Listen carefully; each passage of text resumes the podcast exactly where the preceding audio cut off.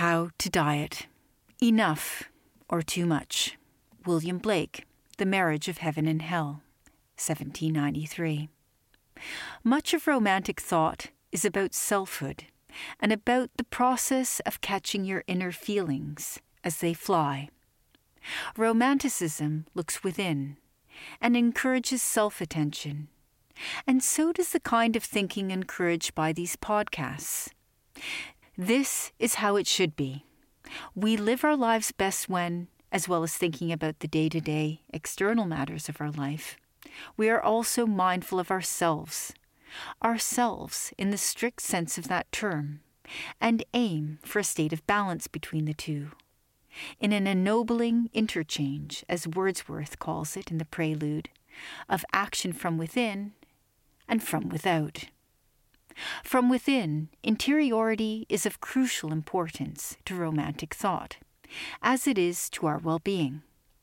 So let us consider another important form of that inwardness. Examine that which we deliberately put into our bodies food, and contemplate the connections between romantic poetry and philosophy and what we eat. Eating is one thing, of course, and romanticism is another. But these two seemingly disparate cultural forms were actually linked. What we eat, what is best to eat, and what not to eat, the decisions which make up our diet, were all highly contentious matters in the late Georgian period. We should not forget that the term diet does not always signify an effort to lose weight. Instead, it has historically often meant a body's overall regimen in terms of its consumption of food. And in this sense, diet was a very important philosophical concept for the Romantic poets. Though the Romantics, as we will see, can also teach us some lessons about losing weight. In his final novel, Gryll Grange, 1860, Shelley's great friend, the novelist Thomas Love Peacock wrote of a community of feelings, habits, and diet as the defining characteristics of human society in its many different forms. And these words remain as true today as when they were written.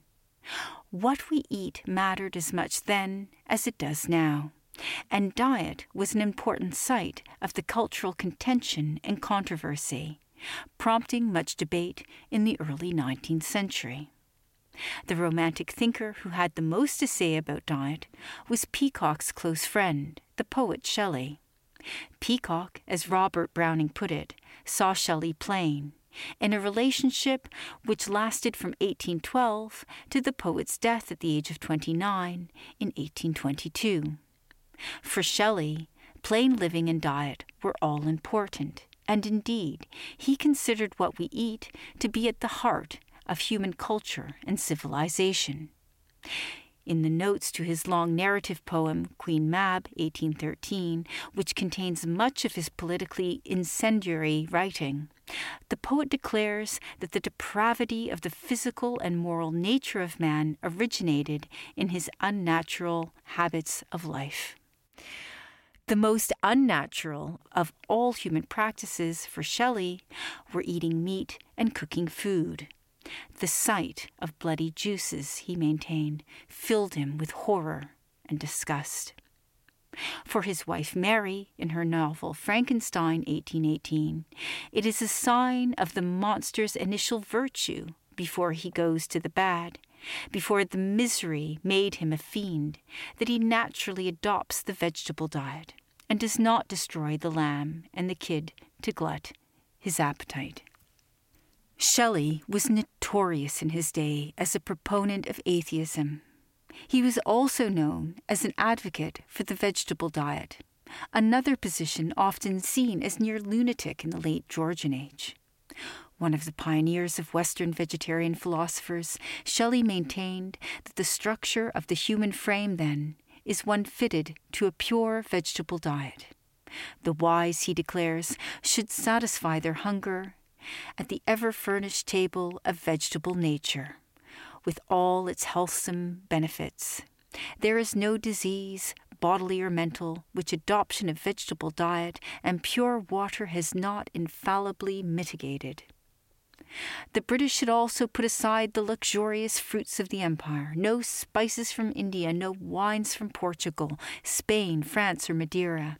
In an argument with a decidedly modern anti imperialist tinge, Shelley argued for none of those multitudinous articles of luxury for which every corner of the globe is rifled. In Shelley's moral universe, culture, diet, and politics are intertwined. William Blake also saw diet moral terms, expressing a conviction in the Proverbs of Hell that all wholesome food is caught without a net or trap. For several of the Romantics, the origin of one's food was an important moral issue, how it was provided, where it came from, and the related insistence that food should be obtained without compromising one's individual morality ethically sourced as we would call it now. For Shelley, this meant abstaining from eating that which once had animal life. But this was by no means a unanimous opinion. For Shelley's mentor, the radical journalist and poet Leigh Hunt, for instance, eating meat and fish was acceptable, provided the food was killed without cruelty. Hunt ate fish, for example, but he had compassion for the creature. That fish, in his words, were made for man's pleasure and diet was undeniable, but they should be caught and killed quickly and humanely in a net rather than in the angling slow death. Hunt, indeed, strongly disapproved of angling as a sport which tortured living creatures. The anglers boast of the innocence of their pastime, yet it puts fellow creatures to the torture. Death is common to all writes Hunt, in undeniable words, and a trout speedily killed by a man may suffer no worse fate than from the jaws of a pike. What offended Hunt was the element of play, of sport in fishing. It is the mode, the lingering cat like cruelty of the angler sport that renders it unworthy. This attempt to divorce diet from cruelty was also shared by Lord Byron, who, though he did not espouse the vegetarian diet endorsed by his friend Shelley, certainly shared his other friend Hunt's objection to angling. Net fishing, trawling, etc., he maintained, are more humane and useful, but angling. Like Leigh Hunt, Byron had no objection to eating fish, nor to humane ways of killing them, but angling he saw as cruel, and the angler beyond the moral pale far from being the contemplator lover of nature depicted in Izaak Walton's The Compleat Angler, 1653 to 76, a book much loved in the Romantic period. He is actually both cruel and greedy. Let us turn from the subject of what we should and should not allow in our diets to the matter of diet in the weight loss sense, from lean Wordsworth to latterly portly Coleridge. The Romantics had different figures and different metabolisms, and indeed different lifestyles. Some dieted, some had no need. The tireless pedestrian William Wordsworth, I love a public road. Few sights there are that please me more. Did not need to watch his weight, but Lord Byron, the champion dieter of the Romantic poets, did. The author's cousin, Mary Loveday, once recorded a meeting with the poet where Byron told her that he would rather not exist than be large. This starving system, she wrote cheerfully, will probably bring him to an early grave. Byron did, of course, go to that early grave, and it is at least possible that his lordship's diet and up and down weight weakened his resistance to the fever which saw him off alongside the leeches applied by his doctors, which bled Byron's strength out on his deathbed. A churchwarden who was present at the opening of Byron's tomb in the 1930s and who saw the poet's body, in a decent state considering its owner had died a century before on account of a preservative used in his body in its final journey from Greece to Nottinghamshire, described the corpse as that of a good looking man, putting on a bit of weight and suffering the vagaries of middle age. He'd gone bald. He was quite naked, you know.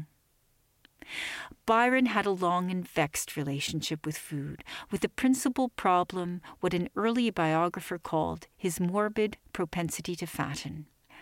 At Trinity, his Cambridge college, he frequently pursued a diet which might be best described as a severe one, with cracker biscuits and soda water, and unappetizing portions of potatoes marinated in vinegar, featuring largely. Byron had himself weighed several times at the giant scales of the Vintners, Berry Brothers, and Rudd of St. James, Piccadilly, where Nelson and Wellington were also customers. Byron was on the corpulent side, 13 stone, 12 pound, in 1806, but managed a very lean but finely muscled 9 stone five years later. Byron continued with diet regimes and weight fluctuations for the rest of his life, despite his conviction that over dieting and the cigars he furiously smoked to suppress appetite was the cause of more than half of our maladies, and his fattishness did him little good in the long run. Byron's habits, as per so much of his remarkable lifestyle, teach us more or less negatively, offering perhaps insights on how not to diet, with whimsical, self constructed, ultimately unhealthy regimes, such as he often used, definitely to be avoided. But the eccentricities of a great man, like most of his other actions, are not without significance. If others had not been foolish, we should be so, as Blake puts it. In his aforesaid Proverbs of Hell, part of the poet's prose masterpiece, The Marriage of Heaven and Hell, 1793, a work which can offer great insight into what we put into our bodies. Without opposites, writes Blake early in that work, is no progression. And taking his cue, one can argue that only by eating too much can you learn what is sufficient. We learn by and from opposites. Without opposites, writes Blake early in that work, is no progression. And taking his cue, one can argue that only by eating too much can you learn what is sufficient. We learn by and from opposites. Some of the German philosophers of the 19th century, notably Johann Gottlieb Fichte and G.W.F. Hegel, had a word for this dialectical a threefold process according to the former, where a thesis gives rise to its opposite, an antithesis, leading to a resolution or synthesis. So, the road of excess, as Blake puts it, leads to the palace of wisdom. You never know what is enough, he continues, and even more pertinently to the present discussion, unless you know what is more than enough. This is truth in diet as in drinking, and as in so much of life, experience of excess is the key to learning how much one should consume. Pigging out, like drunkenness, can be useful if it teaches us about our limits. The road of excess leads to the palace of wisdom. There is no such thing, to borrow a phrase from the French philosopher Gilles Deleuze, 1925 to 95, as a body without organs. Humans need to think about their bodies and about their organs. Depend upon it, said S.T. Coleridge in one of his philosophical lectures, 1818 to 19. Whatever is grand, whatever is truly organic and living, the whole is prior to the parts. The organic form, he continues, develops itself from within. The romantic preoccupation with inwardness applies just as much to the body as it does to the soul. And we know little about our bodies until we know what can go wrong with them, whether through ill health or ill treatment.